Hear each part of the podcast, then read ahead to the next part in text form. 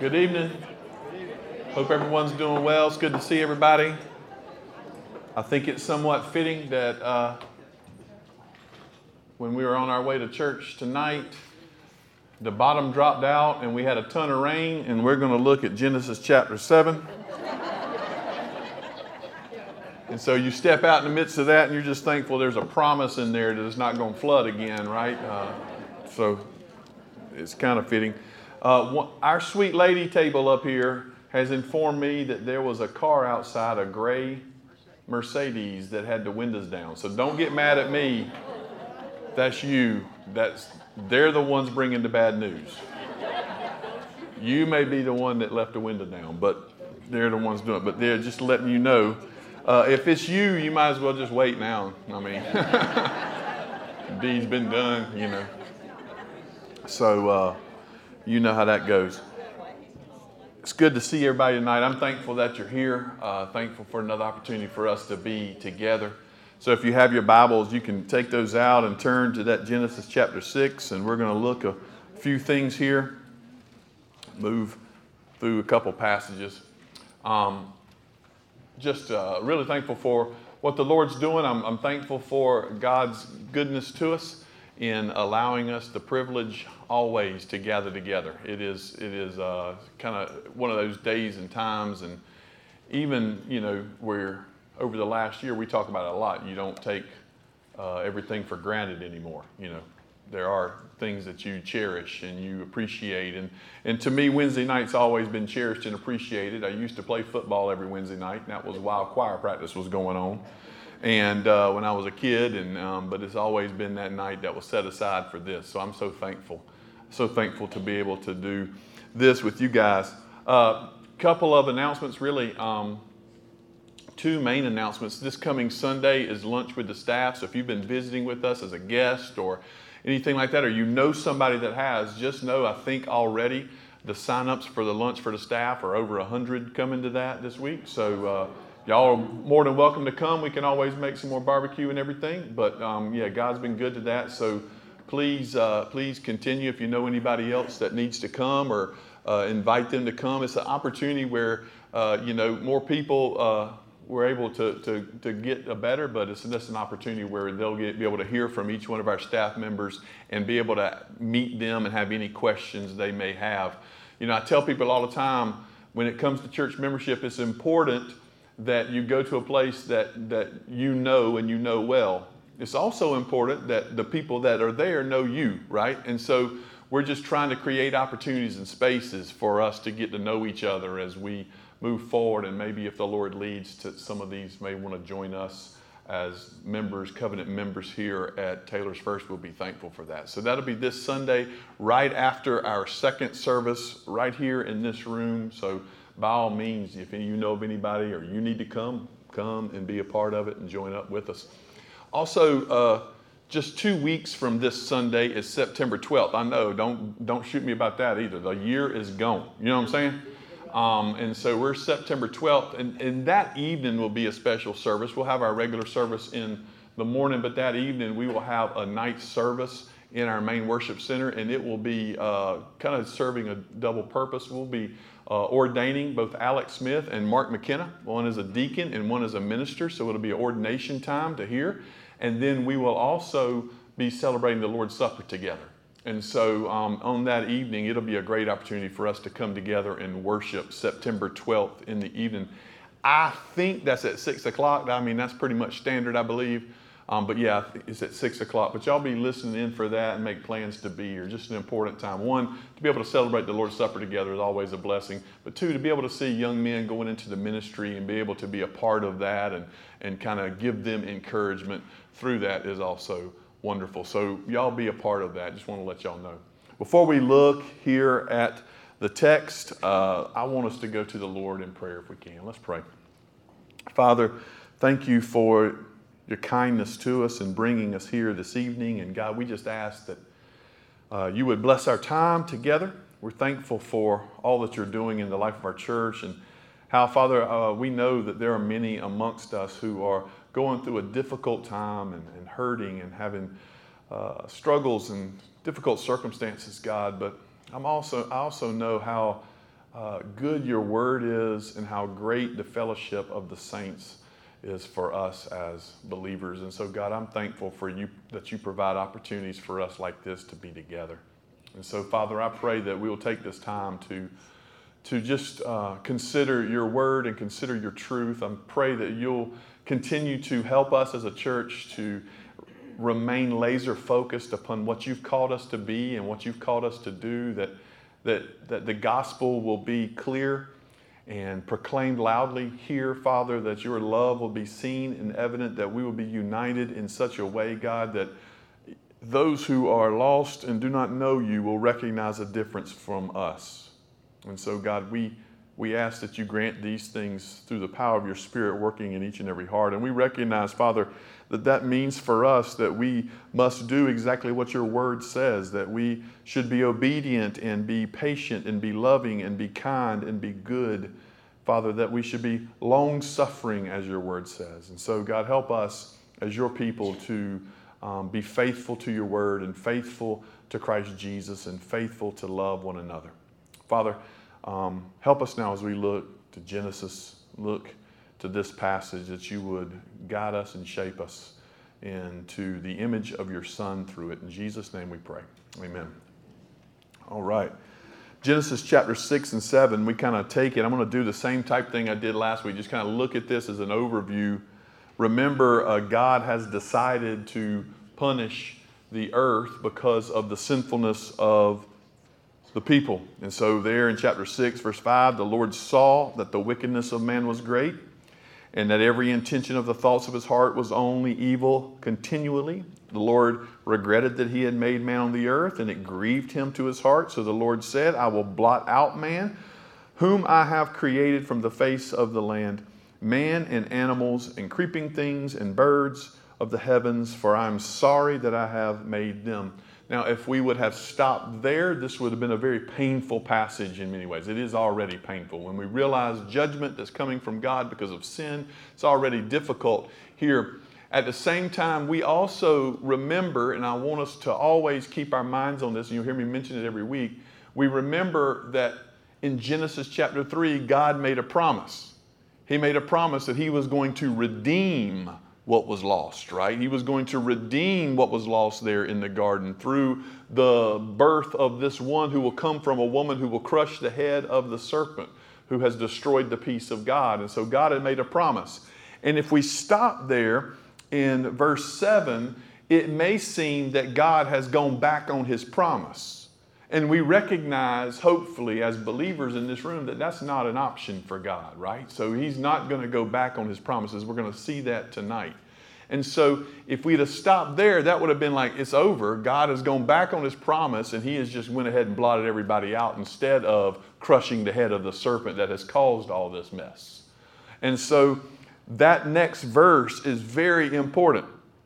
God is going to keep his promise, and he says, but Noah found favor in the eyes of God. And how did Noah find favor? And you can kind of read that word favor like grace or mercy. Noah found this in the eyes of the Lord. He found this as a gift. And what is the gift that Noah receives? One, he receives revelation. God tells Noah what his intentions are. Remember, we talked about this last week, how important that is, that Noah would not have known if the rain started falling unless God had told him, here's what's going to happen, Noah. He would not have been ready for it, right? Unless God had said, hey, Noah, the rain's going to come down, the water's going to come up, this place is going to be flooded, so I need you to build an ark. And so we recognize that God's revelation is a gift of grace and mercy here to Noah. So for us today even, it is such a privilege that each and every one of us, whether you have your Bible open on your lap or on your phone or whatever device you may have, what a privilege this word is. God has not left us guessing as to what he expects from us. He has told us what he expects from us. He's not left us wondering what are the consequences of our actions. He's told us the consequences of our actions. He has said in Psalm 1 that blessed is the man who honors the Lord and follows him. He has told us that those who do not will be cursed. And he's even said that if you sin against God, death is your wages. But the wages of sin is death in Romans. He's told us all these things. Part of the gift of God's grace and mercy to us is that we have His Word, right? And that He has revealed Himself to us. We don't have to guess. We don't have to wonder. Here's who He is. Here's what He requires. And here's what is expected of us. And when we realize, even in the midst of what He requires and what is expected, we realize that we can't do that, right? You realize that I can't live up to what is expected because I'm a sinner and I don't love God's Word. I love my own self and my own sin. And I, in and of myself, can't save myself. We also recognize from God's Word that He's provided a way for us. And so what Noah realizes here in this revelation is this gift of God when He says, I'm going to judge the world, but I also have made a way for you, Noah. Is the same thing we preach with the gospel all the time. God's judgment is coming, but there is a way out of that judgment. A way out of that judgment. This is why last week, if you remember, I said, the ark is already a picture, if you will, not of any church or anything else, but a picture of Christ Jesus Himself. Noah gets through the judgment of God, the flood. He gets through the judgment of God being in the ark, being protected there, being covered there, being closed in the ark and protected from the elements and whatever's outside. Same thing for Josh Powell. I will get into heaven because I get there in Christ, right? Covered by His righteousness, covered by His blood. And so here God has made a way for Noah and He's revealing that to him. So when it says God's found favor, His revelation is a gift to him. The revelation of judgment coming is a gift. So Noah knows what is expected and what is coming. And then, of course, by providing a way out, we see that grace and mercy of God. And so the story here of Noah and the flood is a story of God's judgment and His grace, which again is the story of the gospel itself. It's the story of the gospel itself. Noah's righteousness, Noah found favor in the eyes of God. Noah's righteousness, where it says he walked with God. Noah's righteousness then is borne out in the scripture of his obedience. What Moses, as he's writing this, wants us to understand about Noah is God revealed something to him, and what did Noah do? He did it. He acted upon it. We'll see this, by the way, in so many others. Now, there's some obstinate people in the scripture. Y'all know that, right? But here in Genesis, there's some good, Abram, he goes to Abram even before he's Abraham. I need you to go up out of the Ur of the Chaldeans. Here's what I'm going to do. And the next verse says, Abraham went, right? Or Abram went. He left. There's this quick statement here is that when God reveals something to you, what is the clear response? You do it. And so for Noah, we see his righteousness rests by the grace and mercy of God. His righteousness rests on his obedience. What happens when God says, Noah, I'm going to flood the earth, and here's what I want you to do. Make yourself, verse 14, make yourself an ark of gopher wood, make rooms in the ark, cover it inside and out with pitch. This is how you are to make it. Length of the ark is 300 cubits. I'm thankful for this. How good is God in this? Because you look at Josh Powell, I'm about to flood everything. Josh, go make for yourself an ark. I'm still dead in the water. Y'all know what I'm talking about? I don't know how to do that. But He tells him exactly how to do it. God reveals to him, here's the way. Think of this as in some sense, even more so, maybe a little different, is like Joshua going to Jericho, right? Joshua, you're going to win Jericho. Here's how I want you to do it. I want you to march around it every day for 6 days, one time, don't talk, don't say a word. Seventh day, march around it, seventh time, don't talk, don't say a word, then scream, walls come down, you win, right? That seems so odd, but God gives him the exact details of what to do and how to win this battle. And here he is with Noah. Noah, here's what I want you to do. Here's exactly how big you have to make it. Here's exactly how you are to make it. So God not only reveals to Noah that his judgment coming, He reveals to him how the way out is, and He reveals him what to do about it. And here we see Noah's righteousness is evidenced out in his action, in his action. Now, this is a common New Testament theme, We're saved by faith, not by works, right? So Noah is saved by trusting in God. But Noah's faith, I trust God, There's judgment coming. It's going to rain. God told me to build an ark. I believe him, right? What good is that if Noah doesn't go and build the ark? Does everybody understand what I'm saying? This is James. If you say you have faith in God, you'll show it by how you live and how you act. So Noah's faith is going to be evidenced in what Noah does. And this is a key part of New Testament teaching, not just the Old Testament, is that if we say we have faith, that faith is going to be evidenced out in how we live. It can't not be. So the word, you remember that old hymn, trust and obey, for there's no other way, right? Trust and obey go together. They can't be separated. If you trust something, you are going to follow it, use it. You trusted tonight that when you sat down, that chair was going to hold you up. So what'd you do? Most of you just plop right on down. You know what I'm saying? Well, I was just kind of kidding, but most of you just fell right into that thing, trusting this. So you trust this chair is going to hold me. So what do? You sit on it. Your action demonstrates your trust, right? And it's the same way that the Lord is calling us. This is what obedience looks like. God has given you clear direction. He's told you what is expected. He's told you what what he wants of you. And so now your righteousness, which has been granted to you through grace and faith, right now is going to be evidenced out in how you live. So as James says, if you say you have faith, you will show it to me by how you live. You cannot separate the two. You're saved by faith, not by works. But if you have faith, works will be evident and they will be there. They have to be. Because for Noah, he can say he believed God about the flood, but believing in faith didn't help him unless he acted in obedience, right? And so this lesson is shown in Noah's righteousness, born out of his obedience, that after God gives him direction in chapter 6, what does it say, verse 22? Now Noah did this. He did all that God commanded him. He did all that God commanded him.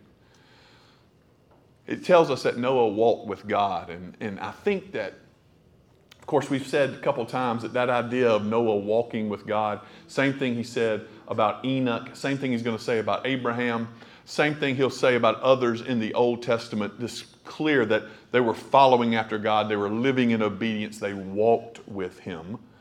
I don't know, but I'm really... I wouldn't hesitate to say that everybody in this room would love that to be what people say about you, right? He walked with God. Well, listen to the next line here, what that describes, that verse I just read. Noah walked with God. What does that mean? Noah did all that God commanded him. That's what it means. He sought to honor God in obedience. He sought to honor God in obedience. That's what it means. He walked with God. So Noah finds favor in God's eyes. God reveals to him through revelation of the judgment that is coming and the way out that he can find for grace and mercy. And Noah demonstrates his faith by living it out in obedience and righteousness. Noah demonstrates it by living it out in obedience and righteousness. God's judgment is coming. Notice what this text. This text sometimes, it really doesn't say anything. You can kind of speculate or think about it, but it really doesn't say anything in Genesis 6, 7, and 8 about Noah, especially Genesis 6 and 7, about Noah's interaction with the others, right? We speculate, and you don't think the ungodly ones who's walking by as Noah's building the ark and going, what in the world are you doing, you know? The Bible tells us at this point it hadn't even rained yet. God was watering the earth through the dew and things. So rains, the heavens hadn't opened up. And so Noah trying to explain, hey man, God told me that there's going to be a flood and the rains are going to come down and everything's going to be covered. Unless you are repentant, you will be crushed and judged, right? Noah doesn't, it doesn't tell us about any interaction. Now, if you'll turn over, it does in Peter. Peter likes to use Noah. But in 2 Peter, and I want to talk about this judgment that's coming. If we talk here, we don't like to talk about judgment, but the Bible talks about judgment, and so we're going to talk about judgment. Y'all know how that works? So 2 Peter chapter 2, I think that's a 4, but my goodness, just to be perfectly honest, this is too small for me to even hardly read. It doesn't even help to do this. I see y'all doing this all the time, like that helps, but. For if God did not spare angels when they sinned, but cast them into hell and committed them to chains of gloomy darkness to be kept until the judgment. Hear what he's saying. Remember, all creatures are created because they're creatures. Yeah? Angels are created beings. God created everything good. You remember that? And so sometime in that process early, before Genesis 3, the angels that God created that were good fell from heaven. Peter's point is, God didn't send a Savior for them. They fell, they sinned, they're getting their judgment. They had no chance of salvation. You see? In other words, salvation is God's choice here in the sense that he didn't have to send Jesus to save us. When we sinned, when we fell, he could have left us in our sin and judged us. So Peter is saying, for if God did not spare angels when they sinned, but cast them into hell, committed them to chains of gloomy darkness to be kept until judgment. If he did not spare the ancient world, but preserved Noah, a herald of righteousness, with 7 others when he brought a flood upon the world of the ungodly. Now, you see what he's doing here. God is sending judgment, and he's not going to spare the wicked. The wicked aren't getting away. The angels weren't spared. Those in the world at the time of Noah were not spared. But what does it even say about Noah? He was a herald of righteousness. So the Old Testament doesn't tell us in Genesis 6 and 7 about any of the conversations Noah had. But what Peter is saying is he was a herald of righteousness. That word herald means a proclaimer, right? A proclaimer of righteousness. And so Noah, whether by his voice of proclaiming it and explaining what's going on or his action of building that ark, he was testifying to the righteousness of God over against the judgment of God. That God is right in this and his judgment is coming. So Noah, that's why many people said he proclaimed it, you know, he said it. That's the word. He was a herald of righteousness. Whether by his action or his words, whatever the case may be, by Noah being obedient in the midst of ungodliness, he was proclaiming his own righteousness and trust in the Lord. And so Noah's doing this. By the way, his whole point here is kind of fascinating to me. If he did not spare the ancient world, but preserved Noah, a herald of righteousness, with 7 others, when he brought a flood upon the world of the ungodly.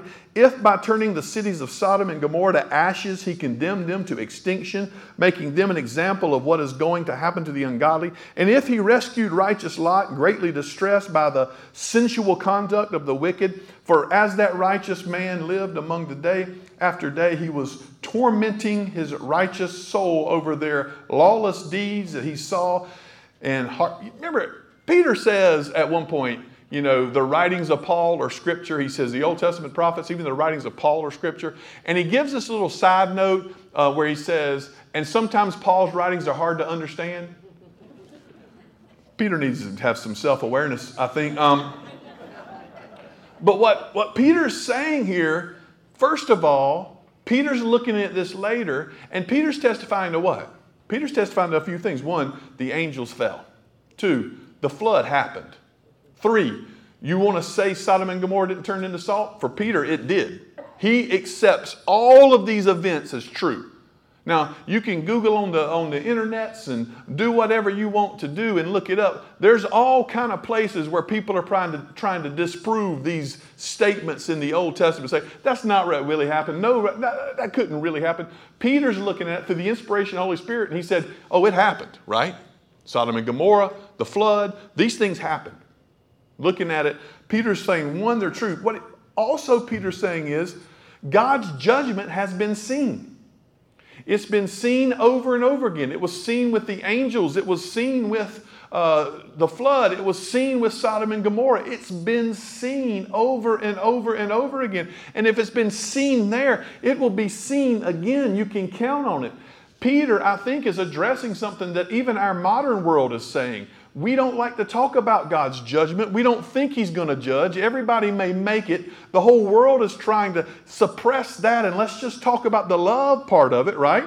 Don't get me wrong. Love is important. God is love, but we also know that God is just. And so he's trying here to say, look, you can try to sidestep the judgment of God if you wish or if you want to, but he's proven over and over again he will not stand against sin. He will judge it. We've seen it with the angels. We've seen it with the flood. We've seen it with Sodom and Gomorrah. And Peter's whole point is we will see it again. And it says that in chapter 3 when he says, "Do not overlook this one fact, beloved, that with the Lord one day is 1,000 years and 1,000 years is one day."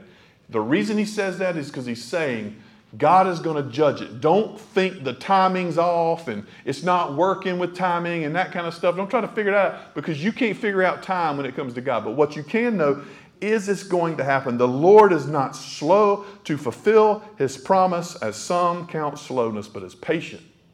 Patient towards you. So in other words, he's saying God's judgment, if you read that passage right above it, this time it's coming with fire. God's judgment is coming. Destruction of the ungodly is coming again.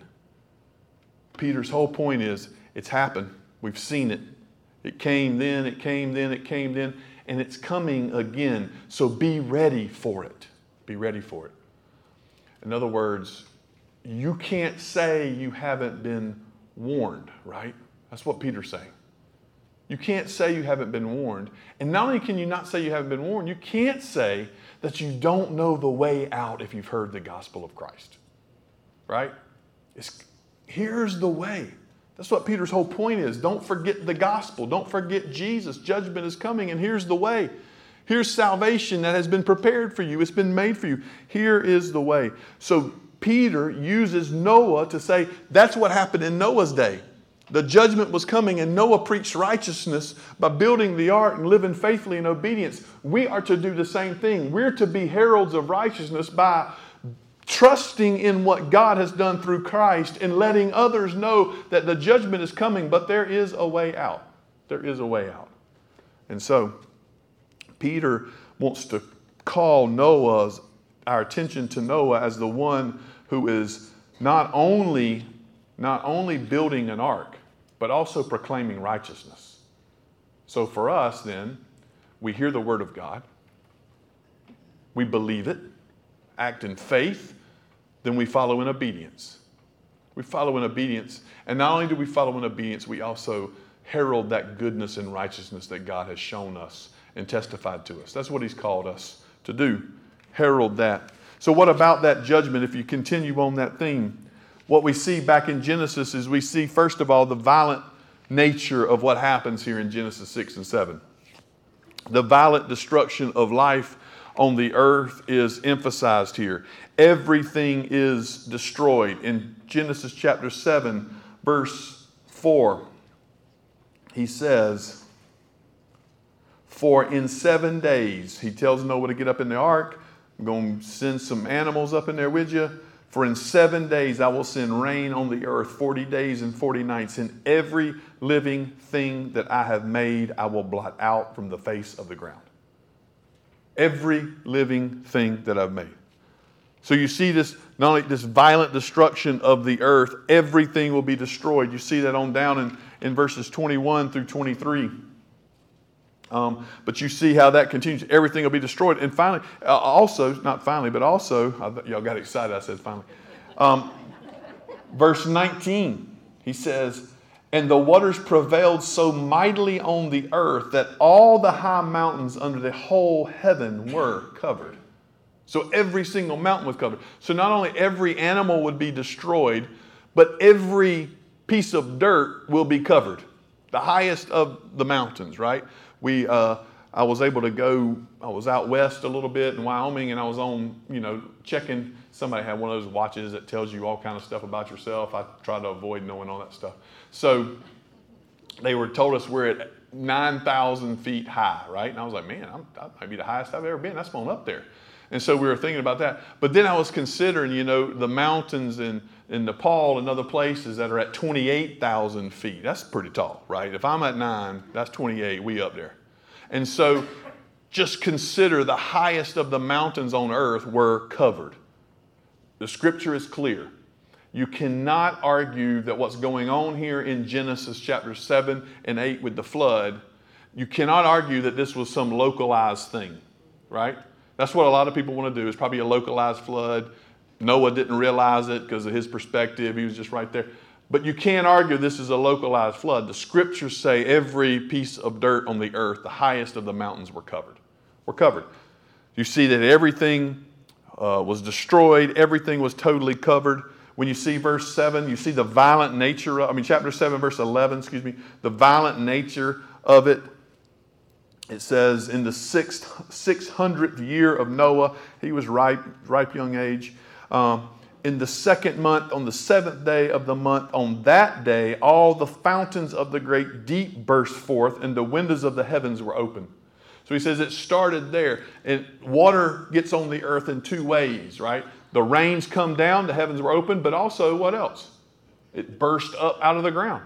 Now, my dad had to dig a new well just a couple months ago. And so he was so proud of himself because my dad's a pastor, been a pastor for 40-something years. And I said, how did you find where the water is? Oh, I brought out one of those well witchers. I'm like, what is that? Dad's witchcraft or something, you know? What in the world are you talking about? No, come on out here, I'll show you. And he had the perfect branch cut. It has to be from a blossoming tree. And he had that thing. He said, now grab it like this, flip it inside. Levi's over there. He made Levi do it. I told him, get my son involved in witchcraft. And he had this thing, flipped it over, and he started walking through the yard. And he went, boom, that thing did that. I said, no, it didn't. You lying. You know what I'm saying? Ain't no way. You faking it. And that joker, he handed it to me. We had to do it, didn't we? And I walked out there, and that thing started, oh, whoa, you know. I put it down quickly, got scared. The guy came out there, the well witcher came out there and said, dig right there. Dad put a little rock down and called the well company, and the well company comes out there and goes, I don't know about this, but the well company's getting paid no matter what. So they're like, yeah, we'll try. And getting paid a lot, you know. So this guy does it, and Dad starts digging. Sure enough, they dig down and got nothing at 50 feet. You know what I'm saying? Just keep going. 75 feet, nothing. Dad's sitting there, and I'm, thinking, devil got you on that one, Dad. Goes down, all of a sudden, boom. Before we know it, he's getting I don't even know if this is a lot, but it's like 50-something gallons to a minute. It is water flowing everywhere up out of this thing. He's already hit the river. Like the Congaree down there, you know? And I'm fascinated by that, just thinking about this passage, because we consider what's up here that we see, but what's underneath is all the greater, right? That's how most of us get our water in our houses, what's coming up underneath. And so what the scriptures say is the earth opened up and the waters came up, right? So it's not just the water coming down, but it says it burst up. That idea of burst is to split open, is to come up. And so the earth, you're talking about a catastrophe style type thing. You're talking about also things such as earthquakes that would have taken place and tsunamis and everything else starts covering the earth as this happened. So this, as the scripture says, is this mass violent destruction of life because of sin takes place. It's total. Everything's covered. Everything, it says, is blotted out. This judgment is tremendous, and we shouldn't overstep that. We got to recognize that God's judgment against sin is total. Nothing gets swept under the rug. Nothing gets sideways here. God will make sure, as Hebrews says, every single sin will be judged because God is holy and He must. He must. So you also see how this changes the earth. You got all kind of theories out there, and again, you can go and look at it. But as I've said before, if you have a total catastrophic worldwide flood, then you're going to have some major geographic and geology things happening at one time, right? You're going to have that happen. I've got no problem with Pangea. Y'all know Pangea, one earth, because pre-flood, that surely could have been the way it is. But the scripture says that the earth split open for us.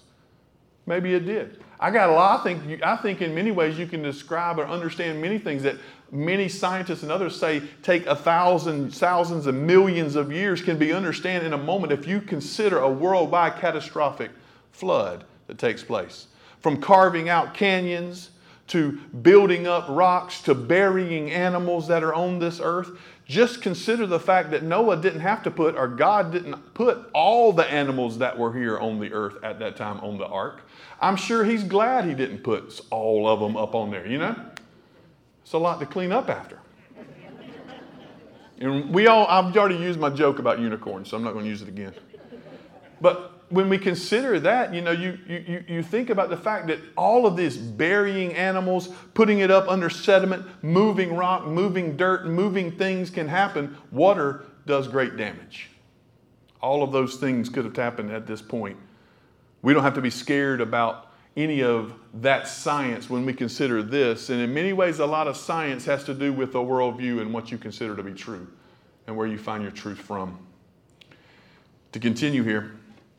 By the way, I was flipping through. Many of y'all know I serve as a trustee at Southern Baptist Theological Seminary. I had to be up there. I'm on their board, the vice chairman on their board. So I was up there this weekend. I don't have cable at my house and rarely watch TV, really. And so I was flipping through the cable as I'm sitting there, and I come across a show, you know, just kind of there. And this show is a National Geographic show, and they're trying to explain the parting of the Red Sea. All right? And I'm sitting there going, that's cool. You know, let's see how they explain this. That's good. They're trying to explain it.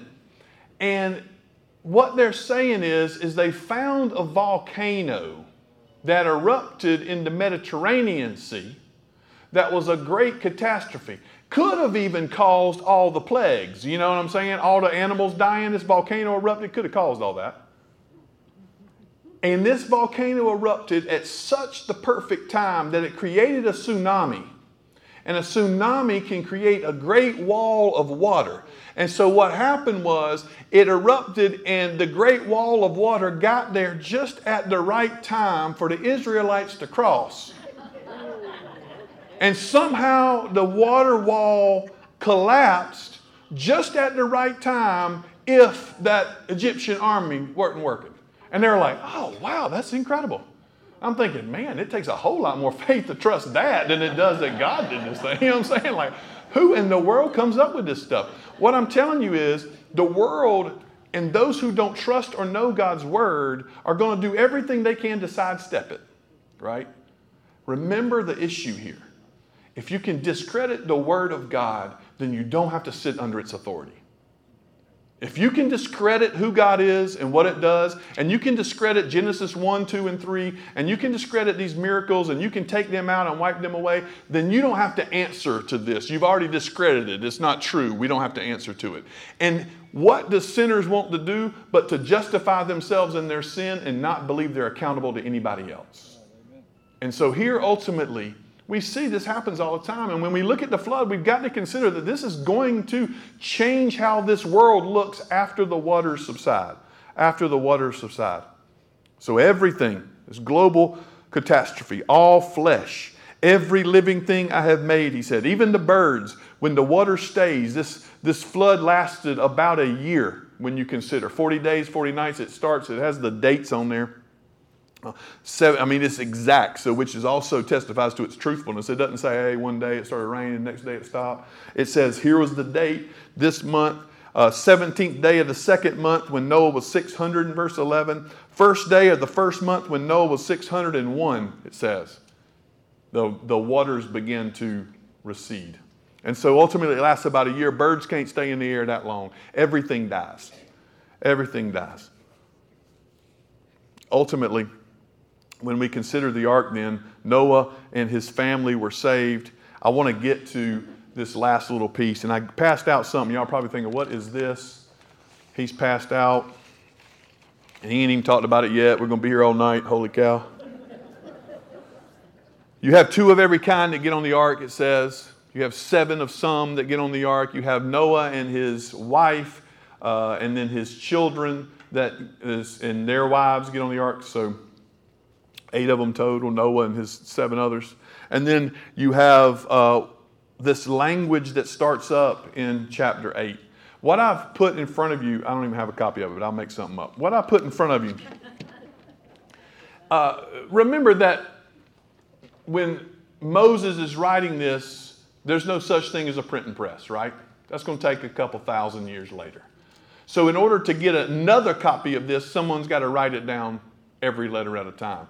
So what would happen would be that this would be read aloud. You know, when they sat around at night, everybody ate supper together around a tent or whatever, they didn't go cut on the TV. You know what I'm saying? They would read or they would tell stories. And so Noah designs this to be read. And oftentimes what you have then is you have devices that were used, literary devices that were used to help people remember what was said. One of those literary devices is a chiasm. You see that at the top, C-H-I-A-S. You see chiastic is another form of that. Oh, you got me one there? Thank you, Jeremy. You're welcome. Chiastic structure of Genesis. This is not from me, a guy named Sidney Gradenus from Preaching Christ from Genesis. And he does this, and I think this is incredibly helpful to me. Because what a chiasm does is you see how this laid out like a sideways V here, like this. The chiasm is going to match. So 6, 9 through 10, you have the transitional introduction. We're moving into this narrative. If you look down at the bottom, 9, 18 through 19, the transitional conclusion. Y'all see what I'm saying? Those two match. Although they come at different spots, they match. And so as you go down, and I tried to keep the colors here, there, you see 6, 11, and 12. You see the violence that's going on in God's creation. 6, 13 through 22, God speaks and he has resolved to destroy his creation. In 7, 1 through 10, God speaks again and he tells Noah to enter the ark. In 7, 11 through 16, the flood waters begin. The rain comes down. 17 through 24, they begin to rise. And so everything starts happening here. And then you have that God remembers Noah. That's Genesis 8:1. Now, if you look at the bottom half, they match. 7, 17 through 24, the rising floodwaters. 8, 1 through 5, the receding floodwaters. Y'all see how that works? You have 7, 11 through 16, beginning of the flood. 8, 16, 6 through 14, the drying of the earth. You see the narrative matches on both sides. So it works together. So the themes match up. The second divine address, command to enter the ark. The third divine address, command to leave the ark when he tells them to leave. So it matches together. You see the first divine address that he's going to destroy. God resolves. He resolves to destroy. In 8:20-22, God resolves to preserve and bring order back. Not destroy, but to bring it back. You see violence in God's creation. In 9:1-17, peace happens after the flood. Do y'all see how this works? It's a way to put the whole narrative together in such a way that it's easier for people to remember how it goes together. It's a way that we don't follow because we all of us pretty much are able to read and to understand and to read again. But if you're doing it orally and you're transferring information orally, you try to build in devices for people to remember it. It's like doing the 10 Commandments or something with signs. Y'all know what I'm saying? Y'all don't remember when I did that? Okay, good. It's like doing that. It's like we would do with children when we're trying to get them to remember something. You would have ways to remember it. So when you're reading a story, they would build in it ways. But what the chiasm also does is so important, I believe, is you always in the chiasm have that middle thing that doesn't have a match, right? And that middle thing becomes the whole point of the passage. This is what the author's trying to get us to see. He sees that the waters come down. God's going to judge. The waters are going to come down. The flood is coming. And we see also that the flood is going to recede. What God wants us to see, what the author wants us to see in this, is that the very center of this narrative and the very point of it all is that God remembered Noah. Right? That becomes the whole point of it. That's what a chiasm does for the reader. It helps them see that what's the main point we're trying to get out here. I could show you some other of these from Scripture, but we don't really have time. But what's the main point you're trying to get from this is that center point. God remembers Noah. And when we read this passage, that's it. God found favor in Noah. God remembered Noah. And God remembering Noah is what all of this is about. And what does that mean that God remembers Noah? What it means for us is not that he forgot. It's not like God was like, that's what it means for us. You know, I remembered. It means I forgot. And usually you remember when you're into bed covered up and everything's already done for the day, if you know what I'm talking about. But what does it mean here? This doesn't mean that God forgot something and he just said, oh gosh, Noah's out there in the ark, I forgot it. What this means, in other words, is God's faithfulness to his promise. In other words, it's like this. God is going to keep his promise. The floodwaters came, they rose up, and God remembered his promise. God remembered his promise. And his promise was, I'm going to crush the head of that serpent through one who's going to come through a woman. And if that's going to be the case, these floodwaters recede, Noah's family goes out, and we'll begin this thing again. We're going to deal with it again. And that phrase, Genesis 8:1, changes this whole passage. I love how beautiful it is, because when that happens, God remembered Noah. Up until that point, this has been pretty bleak. It's been pretty sad. Judgment, sin, judgment, rain, everything's totally done, wiping everything out on the face of the earth. Every drop of, every ounce of dirt is covered. It's totally done. God remembered Noah, and the waters start going away. And the judgment that was come starts disappearing. God keeps his promise, he says. God keeps his promise.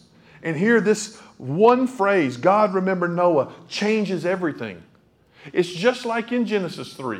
When God looked at the serpent, even after the judgment, and he says, I'm going to crush your head. That changes everything. It's just like for us. Ephesians chapter 2, you were dead in your trespasses and sins of one of the way you formerly walked, how you once lived, and you, just like the rest, were under the wrath of God. But God, because of his great mercy by which he loved you, God made you alive together with Christ, right? That but God made you alive together changes everything. You were dead, disobedient, depraved, doomed, but God, now you have the riches of glory on you. And why did he give you that but God and make you alive? So that he can display his majesty and glorious riches to you. It changes everything. So for us, as we look at this, yes, we see the judgment.